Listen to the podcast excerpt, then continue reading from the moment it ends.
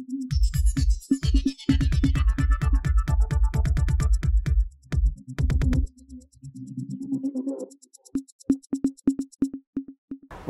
இது news focus Tamil.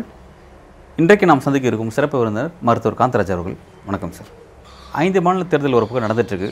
குறிப்பாக வந்து தெலுங்கானாவில் பிரச்சாரம் சூடு பிடிச்சிருக்கு காங்கிரஸ் ராகுல் காந்தி பிரச்சாரம் பண்ணிட்டு இருக்கு அங்கே இருக்கிற ஆளும் பிஆர்எஸ் கட்சி சந்திரசேகராவை எதிர்த்து அவர் பிரச்சாரம் செய்கிறாரு பிஆர்எஸ் கட்சி பல இடங்களில் பாஜக எந்த அளவுக்கு எதிர்க்குது வலிமையாக எதிர்க்கிறது நம்ம பார்த்துருக்கோம்.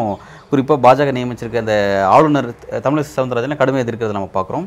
பிரதமர் மோடி இங்கே வந்தால் கூட ரிசீவ் பண்ண கூட வரதில்லை. அந்தளவுக்கு எதிர்க்கிறார்.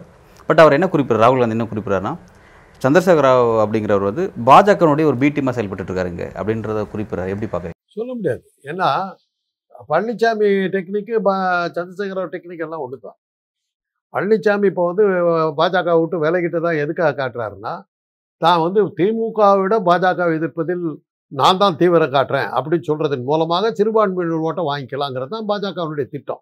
அதுக்காக தான் ரெண்டு பேரும் பிரிஞ்சிருக்காங்க ஒரு நாடகம்.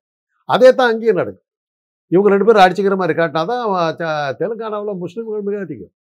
அந்த வா வாக்குகளை வாங்குறதுக்கு பாஜகவை எதுக்குற மாதிரி ஒரு காட்டி ஆகும் அதை வச்சுக்கிட்டு இது பண்ணுறதுக்கு தான் அது ராகுல் காந்தி அது அதுதான் நம்ம சொல்கிறோம் பழனி தமிழ்நாட்டினுடைய பழனிசாமி தான் தெலுங்கானாவுடைய சந்திரசேகர் ராகுல் காந்தி அப்படி தான் குறிப்பிட்றாரு அவர். அவர் ஏன் எது எப்படி குறிப்பிட்றாருன்னா சந்திரசேகர ராவ் அரசின் மீது இது வரைக்கும் எந்த விதமான ரைடு நடத்தல பாஜக அரசு. ஏன்னா அவர் ஓப்பனாக பல இடங்களும் எதிர்க்கிறார். இது ஒரு ரைடு கூட நடக்கல. ஆனால் இந்திய கூட்டணியில் பல்வேறு மாநில தலைவர்கள் மீது பல்வேறு மாநில பொறுப்பாளர்கள் மீது பல இடங்களில் ரைடு நடக்குது. அப்படின்றத ஒப்பிட்டு குறிப்பிட்றாரு. எப்படி பார்க்குறீங்க அதுதான். நான் எத்தனை தடவை நான் சொல்றது? அவங்க கிட்ட இருக்கிறது உச்ச நீதிமன்றத்தினுடைய நீதிமன்றத்தினுடைய சில நீதிபதிகள். அமலாக்கத்துறை. ஒன்றிய ஆ- தேர்தல் ஒன்றிய ஆணைய தேர்தல் ஆணையத்தினுடைய கூட்டம். இவங்கள வச்சுக்கிட்டு தான் அவங்க ஆட்சி நடத்திட்டு இருக்காங்க. அவங்க மக்களை பற்றி கவலைப்படலை. இந்த வச்சுக்கிட்டு இந்த அதிகாரத்தை கையில் இருக்கிற வரையிலும் அவங்கள அசைக்க முடியாதுன்னு அவங்க நினச்சிக்கிட்டு இருக்காங்க. எவ்வளோ ரெய்டுங்க இந்த சமீப காலமாக raid date raid raid raid தினம் ரெய்டு உங்கள் வீட்லையும் என் வீட்லையும் தான் ரெய்டு ஆகல. இல்லை இப்போ என்னுடைய கேள்வி என்னன்னா ரைடு பண்ண பணமெல்லாம் என்னாச்சு? எவ்வளோ பணம் கைப்பற்றுனீங்க? ஒவ்வொரு வீட்லையும் போய் பிடிச்சிங்க இப்போ ஜெகதரசன் வீட்டில் போய் பிடிச்சிங்க எவ்வளோ பணம் எடுத்தீங்க? அதை கொண்டு போய் கஜானாவில் கொடுத்தீங்களா இல்லை உங்கள் பாக்கெட்டில் போட்டுக்கிட்டீங்களா இந்த கேள்விக்கெல்லாம் பதில் சொல்லுங்க ரைடு பண்ண அதிகாரி வீட்டில் போய் ஒரு ரைடு பண்ணுங்க இப்போ. ரைடு பண்ண அதிகாரி விட்டு ரைடு பணக்கார வீட்டில் போய் ரைடு பண்ணுறாங்க பல ரைடுகளுக்கு வந்து விஷய விஷயங்கள் அவங்களுக்கு தெரியுது. யார் வீட்டில் ரைடு பண்ணுறாங்களோ அந்த தகவல் அங்கே போயிடுது. அது தெரியுமா உங்களுக்கு? ஒரு பிரபல இசையமைப்பாளர் ஒருத்தருடைய வீட்டில் ரைடு போகிறதுக்கு முன்னாடி அவங்களுக்கு தகவல் போயிடுச்சு. வீட்டுக்கு போகும்போது ஒன்றுமே இல்லை. ஆனால் கணக்கு காட்டுறதுக்காக ஒரு- கொஞ்சம் கணக்கு காட்டி இது பண்ணி பாஜக ஆட்சிக்கு வந்ததுலேருந்து என்ஐஏ சோதனை அதிகமாக வந்து தமிழ்நாட்டில் நடந்திருக்குன்னு சொல்லிட்டு ஒரு ஸ்டாட்டிஸ் ரிப்போர்ட் ஒன்று சொல்லு ஒரு புள்ளிவரம் குறிப்பிடுது. பல ரைடு என்ஐஏ ரைடு வந்து தமிழ்நாட்டில் நடந்திருக்கு. ஆனால் இதுவரை எந்த விதமான ஆதாரங்களும் வெளியிடவில்லை. ஏன் எதனால் இப்போ அதே மாதிரி தான் இடி விஷயங்களும் அதே மாதிரி தான் ஐடி விஷயங்களும். எதுவுமே வராதுங்க. எதுவுமே வராதுங்க. இவங்க ரைடு பண்றவங்கலாம் இவங்களோட கூட்டாளியா இருக்கவங்க வீட்டில் தான் அவங்க ரைடு பண்றாங்க. இவங்க மற்ற ஒன்றிய அரசனுடைய சப்போர்ட் இல்லாமல் இவ்வளோ பெரிய பணத்தை இது பண்ண முடியுமா? கள்ளப்பணம் வச்சுக்க முடியுமா? இன்னைக்கு ஊர்ல விஜய் மல்லையா? எங்க இருக்கிறாரு? ஜம்முன்னு ஃபாரின்ல உட்காந்துருக்காரு என்ன பண்ணிட்டீங்க? அவர் ரேஷன் கார்டு முடக்கியிருக்காங்க. அவர் ரேஷன் கார்டு ரேஷன் கார்டு பாருங்களேன். இப்போ அரிசி சாப்பிட முடியாது. எப்பேற்பட்ட ஆக்ஷன் அவ்வளோதான் அதெல்லாம் ஒரு கணக்கே கிடையாதுங்க. ரெய்டு பண்ண பணமெல்லாம் என்ன ஆகுதுங்கிறது இது வரல யாருக்கு கிடையாது. சும்மா நமக்கு ஒரு போக்கு அவங்கள பயமுறுத்துறது. இன்னைக்கு வேலுமணி இருக்கிறாரு. அவர் வீட்டில் நடக்காத ரைடே இல்லை. இன்னைக்கு அவர் தான் கட்சி தலைவராக வர்றதுக்கு போயிட்டு இருக்காரு. அவ்வளோ பணம் எப்படி வந்தது? இப்போ அவரை தான் ஏக்நாத் ஷிண்டே அடுதுன்னு சொல்லி அதிமுக ஏக்நாத் ஷிண்டேன்னு சொல்லி குறிப்பிடுறாங்க. பட் அவர் வந்து ஒரு தண்ணீர் விளக்கம் கூட கொடுத்தாரு. நேற்று கூட பார்த்துருப்பீங்க. நான் அந்த மாதிரிலாம் ஆள் கிடையாது. நான் வந்து கட்சி வளர்க்கக்கூடிய நான் எழுபத்தி ரெண்டுலேருந்து எங்கள் அப்பா கட்சியில் இருக்காரு. பாரம்பரியமாக இருக்கக்கூடிய கட்சி. நான் தான் அந்த மாதிரிலாம் செய்ய மாட்டேன் அப்படின்னு அவர் ஒரு தண்ணீர் விளக்கம் வேறு கொடுக்குறாரு. இது திமுக எனக்கு எதிராக பரப்பக்கூடிய வதந்தின்லாம் குறிப்பிடுறாரு. ஏன் திமுக? அதை அதை அதை கிளப்புனதே வந்து பழனிசாமி தானே கிளப்புனாரு. வேற யார் கிளப்புனா? பழனிசாமி வீட்டில் ரைடு நடக்கலைங்களே? இவங்க வீட்ல எல்லாம் ரைடு நடக்குது. செந்தில் பாலாஜி விட மாட்டேங்கிறாங்களே? செந்தில் பாலாஜி விஷயத்தில் கிளீனாக கோர்ட்டில் சொல்கிறாங்களே பாஜகவில் வந்து சேர்ந்து கொள்ளுங்கள் உங்களை விட்டு விடுகிறோம்னு சொன்னாங்க அமலாக்கத்துறை அதிகாரிகள் அது சொன்னாங்க அமலாக்கத்துறை மறுத்திருக்காங்க. அப்பன் ஆமா நான் சொல்லுவாங்க. ஆமா நான் சொல்லுவாங்க. நான் அன்னைக்கே சொன்னேன். பா பா செந்தில் பாலாஜி ஒரே நிமிஷம் பாஜக இணைந்தேன்னா அடுத்த நிமிஷம் முடிஞ்சு போகுது. ஏங்க ஊர்ல இருக்கிற கொலகாரன் ரவுடி கற்பழிச்சோம் அத்தனை பேரும் பாஜகவில் ஆ, இது- அதிகாரப்பூர்வமான ஆ, இவங்களா இருக்காங்க. பொறுப்பாளர்களாகவும் தலைவர்களாகவும் இருக்கிறாங்க. அதானே சொல்றாங்க. இன்னைக்கு இன்னைக்கு கூட ஒரு இது பார்த்தேன் பதிவு. எந்த தப்பு வேணாலும் பண்ணியா பாஜகவில் சேர்ந்து முடிஞ்சு போச்சு அப்படிங்கிறாங்க. அதானே இன்னைக்கு நடந்துட்டு இருக்குது. அந்த வாஷிங் போட்டு போட்டு க்ளீன் பண்ணிடுவாங்களா அவங்க? அவ்வளோதான் பாடி வாஷிங் பவுடர் தமிழ்நாட்டில் எடப்பாடி பழனிசாமி கூட்டணியிலேருந்து முடிச்சுட்டு வெளியே வந்துட்டார். வெளியே வந்துட்டாலுமே வந்து நீங்கள் சொல்ல மாதிரி சில சந்தேகங்கள் அவர் மேலே இருக்குது அவர் வந்து அண்ணாமலை விமர்சனம் பண்ணுறாரு ஆனால் மோடியும் அமித்ஷா விமர்சனம் பண்ண மாட்டேங்கிறாரு. இஸ்லாமியர்களுக்கு ஆதரவான கட்சின்னு அதிமுக கிளைம் பண்ணி பேசுகிறாரு ஆனால் கடந்த காலத்தில் இஸ்லாமியர்களுக்கு ஆதரவாக பாஜக செயல்பட்ட விஷயத்தை பாஜக நோக்கி அது குறிப்பாக டெல்லி பாஜக நோக்கி எதிர்த்து அவர் எதுவும் பேச மாட்டேங்கிறாருங்கிறத போக்க பார்க்குறோம். ரெண்டாவது வந்து அவர் ரொம்ப தீவிரமாக பாஜக எதிர்க்கிற மாதிரி இருந்தால் உண்மையிலே அவர் மீது ரைடில் நடத்தப்படும். அந்த மாதிரி எந்த விதமான இதுவும் இல்லாமல் இருக்குது குறிப்பாக இன்னொரு ஒரு விஷயம் முன்னாள் அமைச்சர்கள் அதிமுக முன்னாள் அமைச்சர்கள் சார்ந்த வழக்கு எல்லாமே ஆளுநர் கையெழுத்துக்காக வெயிட் பண்ணிட்டு இருக்கு பட் அந்த மாதிரி விஷயங்கள்லாம் வந்து எதுவுமே நடக்காம அப்படியே எல்லாம் நிலுவையில் இருக்க மாதிரி இருக்கு. எப்படி சார் இதை புரிஞ்சுக்கிறது? அவ்வளோதான் நீங்கள் தான் விளக்கமே கொடுத்துட்டீங்களே. ஆகாது பொய். அப்படியே அவங்க வந்து பிரிஞ்சவும் இல்லை ஒன்றும் இல்லை. அவங்க போ இப்போ மேலே போட்டிருக்கிற அத்தனை வழக்கு இன்னைக்கு கவர்னர் ரவி ர- கவர்னர் போஸ்ட்ல இருக்கிற ரவிங்கிற அந்த ஆசாமியை எடுத்து உள்ளே வச்சுக்கிட்டு இருக்காரு. அப்படின்னா என்ன அர்த்தம்? அவங்களுக்குள்ளார இருக்கிற புரிதல் நம்மளை பூ சுத்த பார்க்குறாங்க.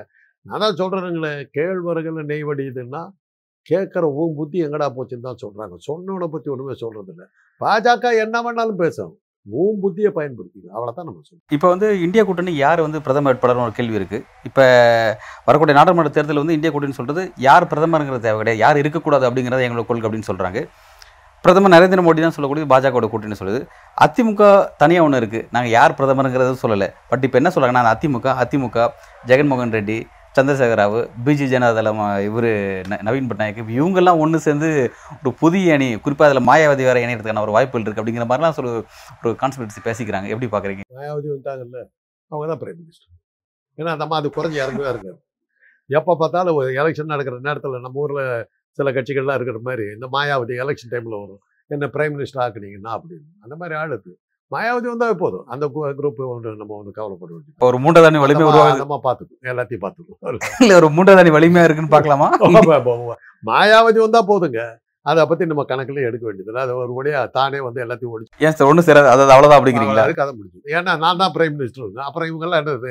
அஹ், நாக்க ஒழிச்சிட்டு நிற்கிறதா எதுக்கா இவங்க இந்த மாலை தூக்கி விடுறதுக்கு அவங்க என்னதுக்கு அவ்வளோ கஷ்டப்பட்டது ஓட்டை பிரிக்கலாங்கிறதுக்கு வேணா பா- மோடி கிட்ட காசு வாங்கிட்டு வேணா ஓட்டை பிரிக்கிறதுக்கு ட்ரை பண்ணலாம். அதான் அந்த மாதிரி வழக்கமாக பண்ணிக்கிட்டு இருக்குது. இன்றைக்கி அதெல்லாம் காலாவதி ஆகிப்போச்சு இப்போ வீட்டில் உட்காந்துக்கிட்டு இருந்த பொம்பளை தூக்கிட்டு வந்து உட்கா நிற்க வைக்கிறாங்க. பிரயோஜனம் இந்தியாவுடைய கடுமையான மின்கட்டண உயர்வு நடந்துட்டு இருக்கு அந்த மின்கட்டண உயர்வுக்கான காரணத்தை வந்து ராகுல் காந்தி புலப்படுத்தியிருந்தாரு. இந்தோனேஷியிலேருந்து நிலக்கரை கொள்முதல் பண்ணி அதை வந்து பல மடங்கு லாபத்துக்கு வச்சு இங்கே அதானி வித்துட்டு இருக்காரு அதுக்காக ஒரு பிளாங்க் செக்கே வந்து பிரதமர் மோடி வந்து அதானி கொடுத்துருக்காரு அப்படிங்கிறத நாட்டின் எக்கனாமிக் இங்கிலாந்து சேர்ந்த எக்கனாமிக் டைம்ஸ் பத்திரிகை வெளியிட்டு பல செய்தி வெளியே வந்திருக்கு அப்படின்னு சொல்லி அம்பலப்படுத்தியிருக்காரு. பிரதமர் மோடி அமைச்சர் எல்லாமே கப்சிப்புன்னு அமைதியாக இருக்காங்க. பாஜக அமை அமைதியாக இருக்காங்க. அவர் நோக்கி அடுத்த கேள்வி கேட்குறாங்க அதானி இடையில சரத்பவர் சந்தித்தார் சரத்பவர் இந்தியா கூட்டத்தில் தான் இருக்கார். அதை பற்றி நீங்கள் எதாவது கேள்வி கேட்டீங்கன்னு சொல்லிட்டு கேள்வி இப்படி வருது. அவர் சொன்ன விஷயத்துலேருந்து கேள்வி வராமல் கேள்வி இப்படி வருது. எப்படி பார்க்க சரத்பவர்கிட்ட அவர் அதானி ஏதாவது பேதம் பேரம் பேசுறீங்க கட்சிக்காக வந்துருங்க அப்படின்னு சொல்லி கூட்டு கூப்பிடுறதுக்கு பார்த்துருக்கலாம் அவர் சரத்வார் பார்த்துட்டு என்ன பதில் சொன்னாரோ சொல்லிட்டு வந்துட்டு இருக்கலாம் இன்னும் சரத்வார் விலகலையே. இதை அதான் நீ வச்சு தானே இல்லை கட்சியை நடத்துகிறாங்க அவர் பணத்தை வச்சு தானே கட்சியை நடத்துகிறாங்க அவர் வைக்கிறதா நீங்கள் ரஃபேல் விமானம் என்ன ஆச்சு? ஊழல்லாம் அந்த ஃப்ரான்ஸில் இருக்கிறவங்க சொல்லிவிட்டான். இன்றைக்கி ஒன்றும் என்ன ஆக்ஷன் எடுத்தீங்க? எல்லாமே அப்படித்தான். இன்னைக்கு அப்போ மோடி மேலே போடப்பட்டிருக்கிற எல்லா வழக்குகளையும் எதுவுமே இவங்க ஆட்சியில் இருக்கிறவங்களும் நடக்காதுங்க. ஏன்னா அமலாக்கத்துறை இவங்க கையில் இருந்து எப்படி நடக்கும்?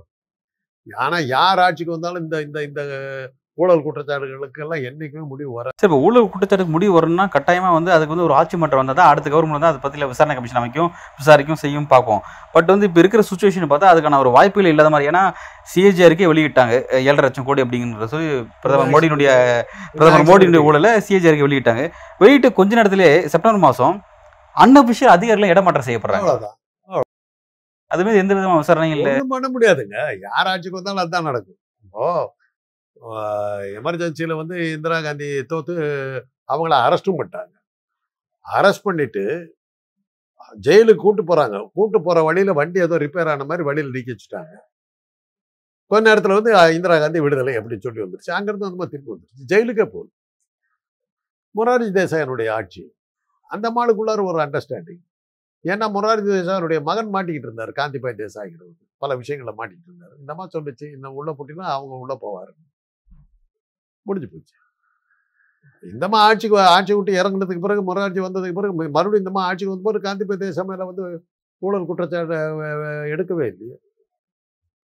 அதுக்கு காட்டின நன்றி. கலைஞர் எழுதினாரு. சோ ஏதோ பெருசாக பேசிக்கிட்டு இருந்தாரு. காந்திபே தேசா இன்னொருத்தர் இருக்கார் அவரை பற்றி எழுதாப்பா ஒரு தடவை அப்படின்னாரு. அன்னைக்கு போன அரசாங்கம் தான் இவனுங்களா செஞ்சால் யோக்கியம். அதான் வடிவேல் காமெடி தான் உனக்கு வந்தால் எனக்கு வந்தா ரத்த தக்காளி சட்னி உனக்கு வந்தா தக்காளி சட்னி எனக்கு வந்தா ரத்தமாடா அப்படிங்கிற மாதிரி. இப்போ எந்த ஆட்சிக்கு வந்தாலும் வந்து ஊழல் அப்படிங்கிற விஷயம் வந்து மக்களுக்கு வந்து நீங்க நிரூபிக்கவே முடியாதுங்க. அதிகாரிகள் வந்து உங்களுக்கு உங்களுக்கெல்லாம் கு- ஒரு ஷேர் பண்ணிடுறேன் நமக்கும் ஷேர் பண்ணிடுறான். அவனை எப்படி நீங்க பிடிப்பீங்க. அதிகாரிகளை வந்து உள்ள தள்ளிங்கனாலோடய இதெல்லாம் திருத்தவே முடியாது. அதிகார வர்க்கத்தை ஐந்து மாநில தேர்தல் நடந்துட்டு இருக்கு பாஜக எந்த மாநிலத்துக்கு பிரச்சாரத்துக்கு போனாலும் தாங்கள் ஆட்சியில் இல்லாத மாநிலமாக இருந்தால் அங்கே போயிட்டு வந்து ஊழல் ஆட்சி தான் நடந்துட்டுருக்குன்னு குறிப்பிட்றாங்க. காங்கிரஸ் ஆட்சியில் இருந்தாலும் சரி பிஆர்எஸ் ஆட்சியில் இருந்தாலும் சரி தெலுங்கு தெலுங்கானாவில் அங்கே இருக்க சந்திரசேகர ஆட்சியை பற்றி குறிப்பிட்றாங்க. அவருடைய ஆட்சியினுடைய ஊழல் குடும்ப அரசியல் செய்கிறாரு ஊழல் வந்து டெல்லி வரையும் பேசப்படுதுன்னு குறிப்பிட்றாங்க. சென்ட்ரல் இவங்க ஆட்சியில் இருக்காங்க. ஊழல் செய்கிற நடவடிக்கை எடுக்கலாம்ல? ஏன் நடவடிக்கை எடுக்காமல் திரும்ப பிரச்சாரமாகவே அதை பயன்படுத்திட்டு இருக்காங்களே? பிரச்சாரத்துக்கு தான் பயன்படுத்துவாங்க. ஏன்னா நாளைக்கு நீ பிடிச்சேன்னா நாளைக்கு அவங்க வந்து பிடிப்பாங்க. அதனால தான் நான் காம்ப்ரமைஸ் தானே. நீ இருக்கும்போது நீ அடிச்சுக்க நான் இருக்கும்போது நான் அடிச்சுக்கிறேங்கிறதா இன்றைக்கி அரசியல். முட்டை காசை எடுக்கிறதாங்க அரசியல். நான் தான் சொல்கிறேனே எத்தனை தடவை சொல்கிறது ஒரு காலத்தில் வந்து தேர்தலில் நிற்கிறவனாக்க ஊருக்கு உழைச்சவன் மக்களுக்கு சேவை செஞ்சவன் மக்களுக்காக தன்னுடைய வாழ்க்கையை இழந்தவன் அந்த மாதிரியான சேவை மனப்பான்மை உள்ள தியா நல்ல மனிதர்களை வந்து தேர்தலில் நிற்க வச்சாங்க. இன்றைக்கி என்ன கேட்குறாங்க எவ்வளோ செலவு பண்ணி வாங்குறாங்க? என்ன அர்த்தம்? காசு கொடுத்து ஓட்டு வாங்கிக்கோ. எவ்வளோ விட்ட காசை வந்து அஞ்சு வருஷத்துக்கு சம்பாரிச்சிக்கோ. அதுதானே இன்றைக்கி அரசியல். அப்படி இருக்கும்போது இங்கே நேர்மையாக நடக்கிறேன்னு சொன்னால் எப்படி முடியும்? எப்படி முடியும்? அரசியலில் வந்து வியாபாரம் ஆயிடுச்சு. வியாபாரம் ஆகிட்ட அரசியலில் வந்து ஊழலற்ற ஆட்சிங்கிறது யாராலையும் நடத்த முடியாது. இப்போ பெரிய பெரிய ஊரில் இல்லாத கதையெல்லாம் சொல்லுவாங்க தேர்தல் செலவுக்கு இவ்வளவுக்கு மேல் செலவு பண்ணக்கூடாதுன்னு கட்டாயம். ஏன் யாரா கணக்கு யாரா கணக்கு கொடுத்துருக்காங்களா? எனக்கு ஆளுங்கட்சிக்கு பிடிக்கலன்னா அவங்க கணக்கை மாத்திரம் தான் எடுக்கிறீங்க. மற்றவங்க கணக்கை எங்கே எடுக்கிறீங்க நீங்கள் வே- வேலுமணி எல்லாம் யா- க- என்னவோ கோடிக்கணக்கில் செலவு பண்ணதா சொல்றாங்க. செந்தில் பாலாஜிலாம் பல கோடி செலவு பண்ணதா சொல்றாங்க. அப்ப எப்படி அவங்க மேல ஏன் அப்ப அன்னைக்கு ஆக்ஷன் ஏன் எடுக்கல? நீங்க மோடிக்கு செ- செலவு பண்றதுக்கு அதானிங்கிற ஒரு பெரிய சாம்ராஜ்யமே வந்து நிக்குது. அவர் பிளாட்ல தான் அவர் போறாரு. கவர்மெண்ட் பிளாட்ல போறதுக்கு அந்த அதானியை பற்றி கேள்வி கேட்டதுக்காக தான் திரிணாமுல் காங்கிரஸ் எம்பி மவா மொய்த்ராவை பார்த்து பணம் வாங்கிட்டு தான் வந்து ஐம்பது கேள்வி கேட்டிருக்காங்க. ஐம்பது கேள்விக்காக வெளியில் பணம் வாங்கியிருக்காங்க. அதான் எதிராக கேள்வி கேட்கறதுக்காக. பணம் வாங்கிட்டு தான் வந்திருக்கான்னு சொல்லிட்டு அதை வந்து ஒரு கேள்வி இப்போ அதை நோக்கி ஒரு பிரச்சனையை கிளப்பியிருக்காங்க. அந்த அம்மா மீது விசாரணைக்காக ஒரு விசாரணை குழு அமைச்சிருக்காங்க. அது அதே தான் கேள்வி கேட்கறதுக்கு அவங்களுக்கு கா- காசு கொடுத்தாரு இல்லையா? அதே மாதிரி பதில் சொல்லாம இருக்கிறதுக்கு இவங்களுக்கு காசு கொடுத்துருக்காரு. அவ்வளவுதான். என்ன இருக்குது?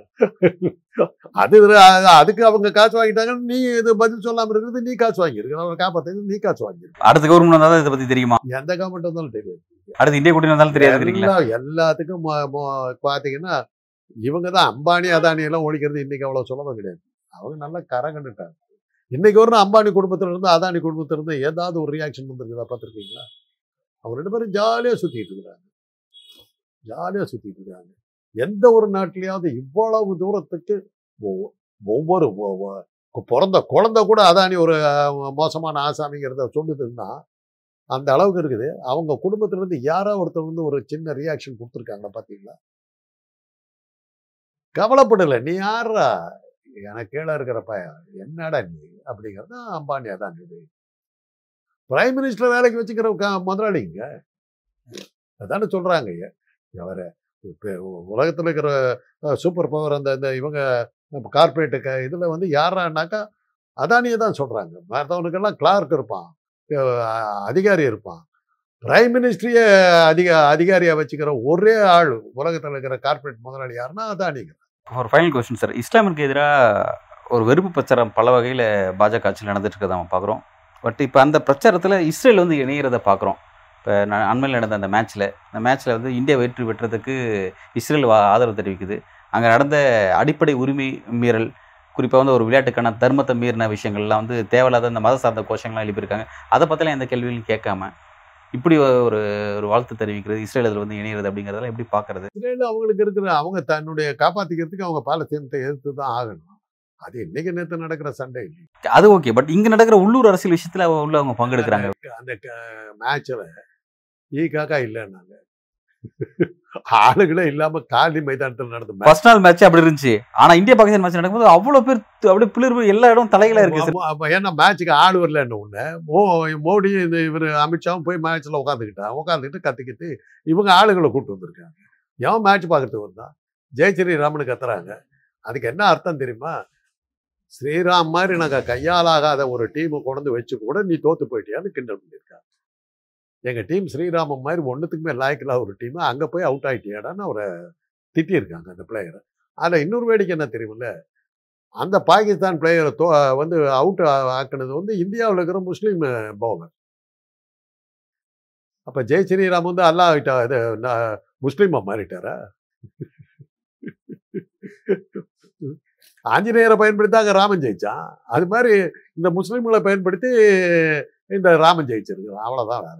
அதை தான் ஒத்துக்கிறாங்க. ராமனுக்கால கையால் ஆகாது. இந்த மாதிரி முஸ்லீம்களை கை வந்து அவங்க காலில் விழுந்து ஜெயிக்க முடியுங்கிறது இதுக்கு காரணம். ராமன் வந்து முஸ்லீம்களை வந்து க காலில் விழுந்து கெஞ்சதுனால அந்த முஸ்லீம் அவுட் ஆனாருங்கிறத அவங்க சொல்லியிருக்காங்க. ராமா ஜெய ஜெய ஜெயிச்சிட்ட. எப்படியோ முஸ்லீம் காலில் விழுந்து ஒரு முஸ்லீமை தோக்கடிச்சிட்ட அப்படின்னு சொல்லி இது பண்ணியிருக்காங்க. நல்ல சார். பல்வேறு கேள்விகள் விரிவான பதில்கள். மிக்க நன்றி. மிக்க நன்றி.